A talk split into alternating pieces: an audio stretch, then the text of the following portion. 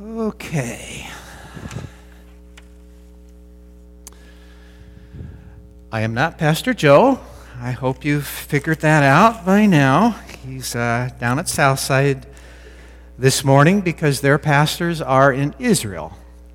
Uh, my name is John, and I will be speaking to you this morning. This is something that has been building for a time, and when Joe asked me to speak, it was turned out to be the perfect time. So we're going to talk, sort of, you might consider it as a sidebar to the current sermons we've had about the Trinity, related, but not specifically about that. We're going to talk about something called belief and why it's important. Because it's very important. We're going to poke it, stretch it a little bit, and see what we can discover. But to, just, to jump into it, I want to show you something. Okay?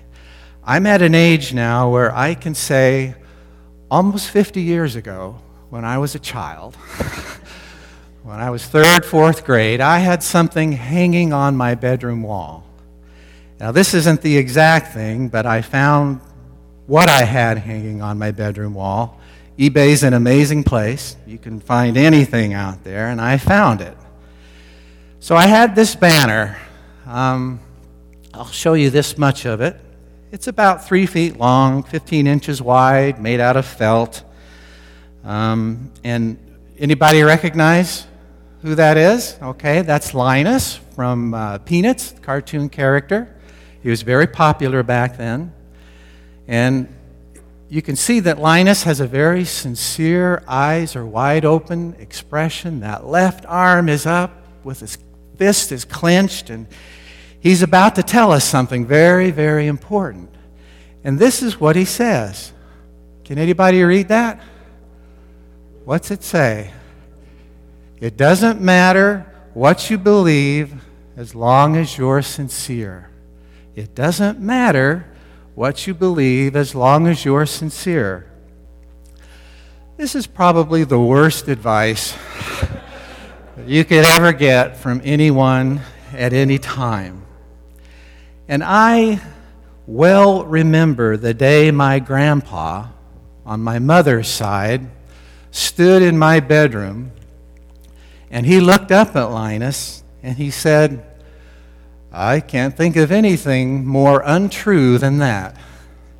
Now, I loved my grandpa. Uh, he was about the only male influence I had in my life and I respected him a great deal. So the little guy looking up at Grandpa, who didn't say a whole lot, so when Grandpa spoke, it was probably worth listening to.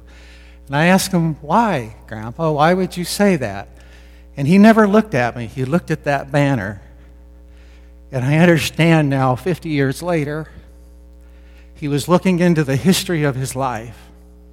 This was a man that had served in World War I in the Merchant Marine or the Navy, something like that. I have a picture of him on a ship. He'd lived with the rest of the country through World War II, all the atrocities that the Nazis did in Germany. And he simply said, the Germans believed in what they were doing, and millions died. And that took me back, because I knew enough history at that point to understand what they had done. And at some point, I don't remember exactly when, but Linus came off the wall. Linus, Linus no longer deserved a place on my bedroom wall because it matters what we believe. It is a critical thing to fix our belief on the truth. You must never substitute sincerity for substance. Okay? It will not work, and it will take you to a place that is truly awful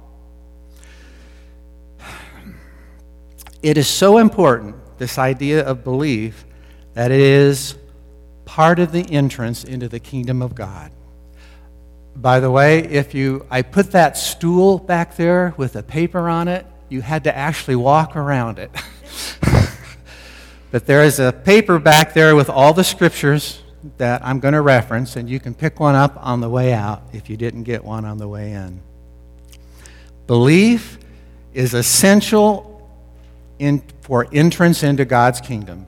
You cannot come into the kingdom of God apart from belief. And I want to read a familiar scripture to you John 3 16 through 18. For God so loved the world that he gave his only begotten Son, that whoever believes in him shall not perish but have everlasting life. For God did not send the Son into the world to judge the world, but that the world might be saved through him. He who believes in him is not judged. He who does not believe has been judged already, because he has not believed in the name of the only begotten Son of God. Entrance into God's kingdom hinges on belief but not just belief in an idea, something residing up here, but belief in a person, the person of Jesus Christ. And by the way, we should point out that when I talk about belief, I'm talking about it from a biblical perspective. It's not up here. When, in that culture, when you said the word believe, it meant I, I believe what you say is true. I will trust my life to what you say is true. I will build my life on what you say is true. I call it the BTB sandwich. It's belief, believe, trust, and build. So it's a very strong word when we talk about believing in Jesus. It's looking at him, what he said, how he lived, what he taught, and building your life on Jesus Christ. Okay? Why? Why, of all the things that God might have said, this is how you're going to come into my kingdom, why would he choose this? Because it's truly a very hard line at times. There's a sharp edge there. It's Jesus. Okay, this is not the way I would uh, invent a religion. If I wanted to invent a religion that was going to include as many people as possible, I'd make it very easy. You know, write me a check, you know, sign a pledge card, come to the meeting once in a while. Uh, something much easier than build your life on this one man and all that he said and all that he did. So, why is belief the deal? And we're going to look at that uh, from two perspectives. You could, we're just going to barely scratch the surface. We're going to look at it in the following way Matthew 12, 22 through 28. This is a story uh, of one of Jesus' miracles. And just listen and try and picture it as I read it. It says, Then a demon possessed man who was blind and mute was brought to Jesus, and he healed him, so that the mute man spoke and saw. Now all the crowds were amazed and were saying, This man cannot be the son of David, can he? But when the Pharisees heard this, they said, eh, This man cast out demons only by Beelzebul, the ruler of demons. And knowing their thoughts, Jesus said to them, Any kingdom divided against itself is laid waste, and any city or house, even divided against itself, will not stand. If Satan cast out Satan, he is divided against himself. How then will his kingdom stand? If I, by Beelzebul, cast out demons, by whom do your sons cast them out? For this reason, they will be your judges. But if I cast out demons by the Spirit of God, then the kingdom of God has come upon you. I want you to look at what was going on here. It's the same event, right? Jesus, they bring this man to Jesus. He needs help. He's possessed. There's physical ailments and Jesus heals him. But you've got these two wildly differing perspectives and beliefs about what just happened. How can that be with the same, the same set of facts? How can you come to such a different conclusion? The crowds said, maybe this is the Messiah. Okay? They saw what Jesus did and were amazed at what had been happening. The Pharisees, on the other hand, said something very different. They had a little problem with Jesus. He, he did click off a few boxes on the Messiah side, right? Miracles, wonderful teaching, mostly for them. But he also ticked off a lot of boxes on the sinner side. He ate and drank with sinners. Uh, he healed on the Sabbath. Oh my gosh. How can you heal on the Sabbath and be a righteous person? Uh, his disciples walked through a grain field on the Sabbath and ate some of those grains. Big no no. And Jesus didn't scold them for it. This man cannot be a righteous man. Therefore, he cannot be the Messiah. Therefore, the only way possible that he could cast a demon out of this man and heal him is if he's doing it by the power of Satan himself. Okay. This illustrates one of the things I want you to take out the door. This illustrates a fundamental principle of human beings. And you can express it in three words belief leads sight. Okay? Let that soak in. What you believe leads what you see. All right? You will find that principle demonstrated in every arena of human relationships, from politics to your family, any place there are people, your belief is going to lead your sight. The crowds believed, were hoping for a Messiah, so they saw Jesus' actions as a possibility of a Messiah. The Pharisees said, No way could this be the Messiah. And instead, they saw an agent of Satan. All right? Belief leads sight. So, why is this important? Our Heavenly Father has a purpose. If you ever wonder what the purpose of your life in is, this is where it starts. Okay? We read it in the call to worship. His overarching purpose is to transform us into the image of Jesus Christ. Okay? Everything else is underneath that umbrella. There is no relationship in the whole universe as deep and wide and high as the one between the Father and the Son and the Spirit. And He desires that kind of relationship with you and me and everyone that names the name of Jesus Christ. To get there, you have to be transformed into the image of Jesus. And for that transformation to progress and happen, you have to be able to see Jesus. Okay? So you need to believe in Jesus so that you can see God Himself in the face of Jesus Christ and then the Spirit will be able to work in you for that transforming process. If you will not believe in Jesus, you, you can't even see what God is trying to transform you into. Do you, see the connection? Okay, this is where an amen would be awesome. okay? Belief leads sight. All right, we need to see Jesus to be transformed into his image.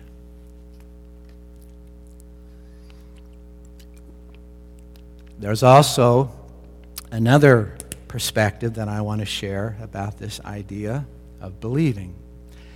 And to really understand it, we have to go all the way back to the Garden of Eden. I love to go back to the Garden of Eden. I just love those three chapters because they explain so much of how we got to where we are today. Okay? It's all rooted in there. And I want to be careful because there's a tendency amongst preachers to read anything and everything into the scriptures that they're reading. Okay, we work very hard to draw from scripture, not feed into it.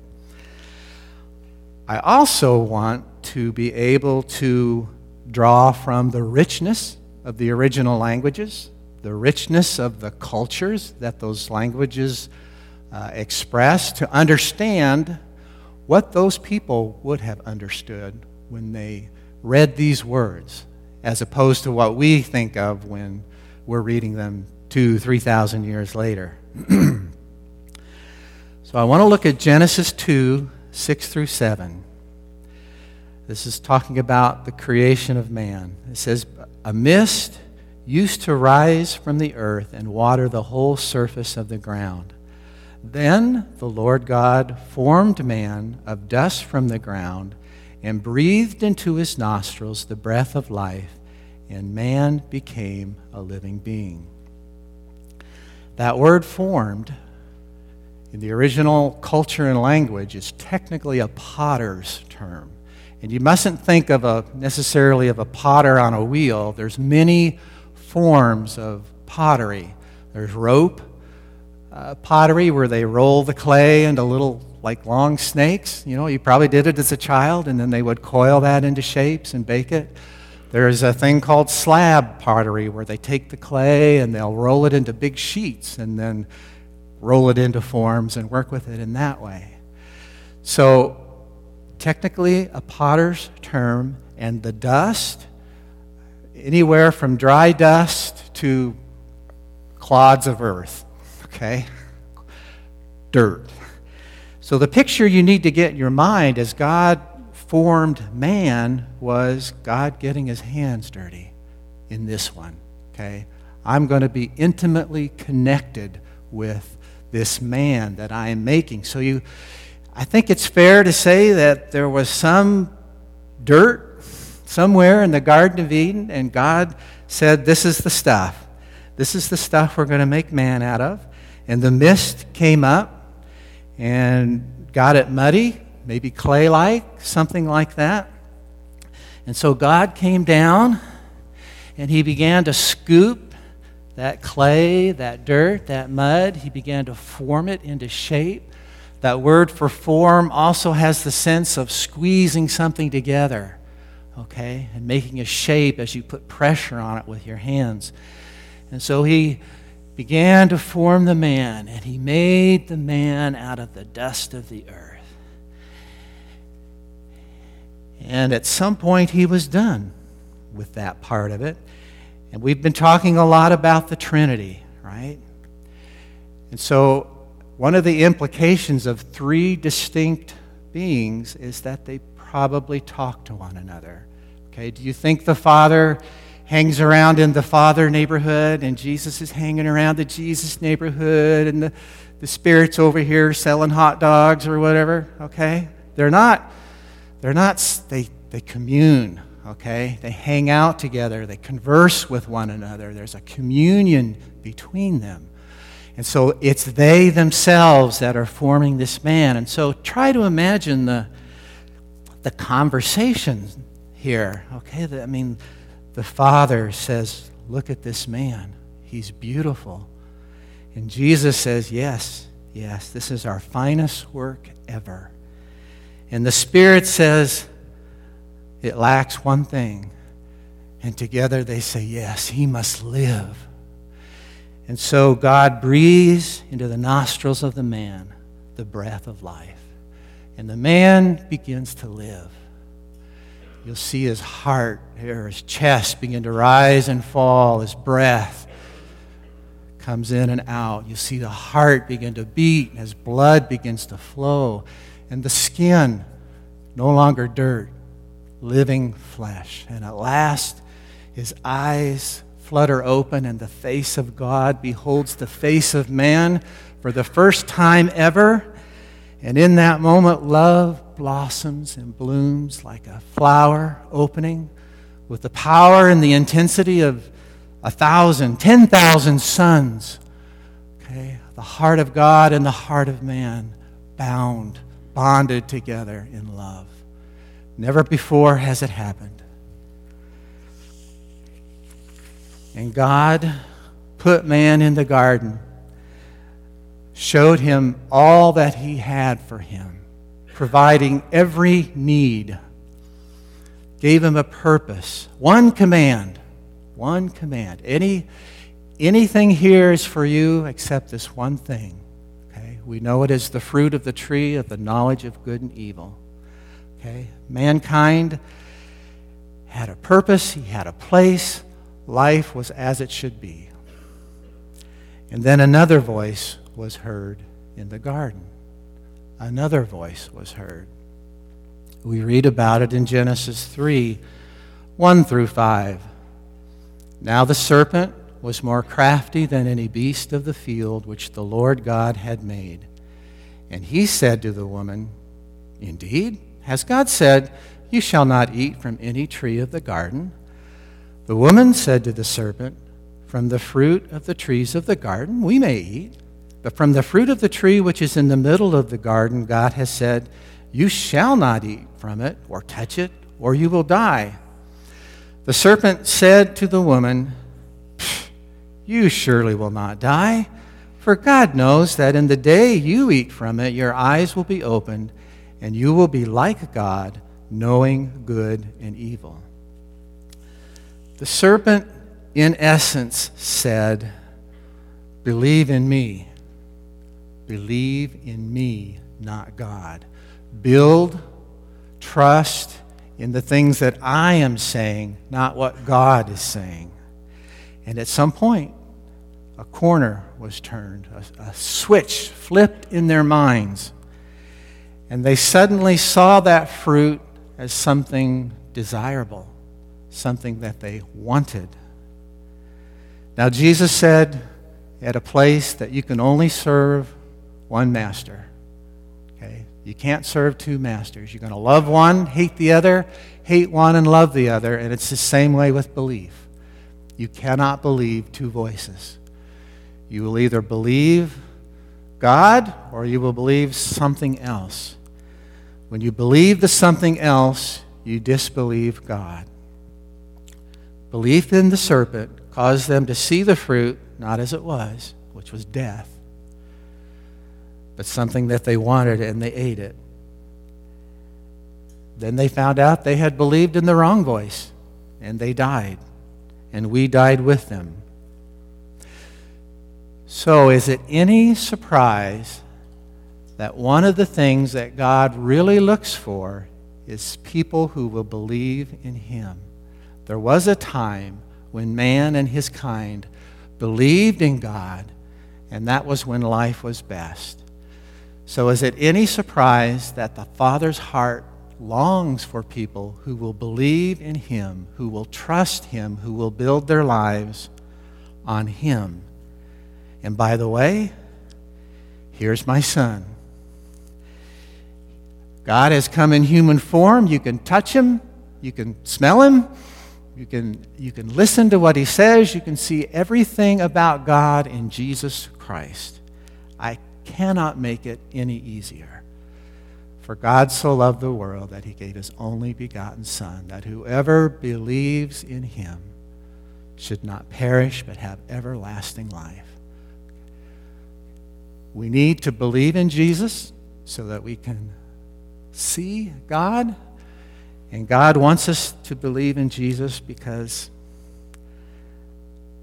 He remembers that time in our history when the love was perfect, when it was pure, when mankind believed in his God. And it was perfection. So what? So, where does all this leave us? I'm almost done. All this talk about belief, what do you do beyond all these, beyond these walls? What do you, what do you take out of here? The, the first thing is Okay? Don't, don't take this advice. Okay? This is bad advice. Okay? Have friends, but if they give you advice like this, you know, just don't follow that advice. It matters very much what you believe. It's critical what you believe because, say it with me, belief leads sight. All right. Believe in the truth to see the truth. And don't confuse sincerity with truth. And secondly, know what you believe and why you believe it. Too often, our beliefs are caught. Okay? The culture will tell us one thing. Uh, I mean, there's a whole industry called marketing, right? That is dedicated to getting you to believe certain things so that you will buy products or uh, vote for a certain candidate, or do anything. They're, they're affecting your belief. You choose what you believe. All right? Don't let the beliefs choose you. And for that to work, for that to work, just you're going to need to read your Bible. Okay? You're, you're going to need to be conversant in it to some degree. Okay? Otherwise, you'll have no reference to know when that voice is not really God's. Okay? You need to read that word so that you can believe that word. And look at Jesus, look at his life, look at the things he taught and did. And finally, other thing I want you to take out of here is that you would delight God's heart by believing in his son Jesus. Okay? He that is special to him. Okay? So special, he made it as the key to coming into his kingdom, so he says so directly. Scripture talks about the joy and the celebration in heaven when even one sinner comes to faith in Christ. Okay? You will delight your God by believing in Jesus day in and day out and helping others to believe in Jesus as well. Okay? And in so doing, you will unlock your sight. Uh, you will see the truth, and the truth will set you free. And you will be transformed into the image of Jesus Christ, which is God's overarching purpose for your life.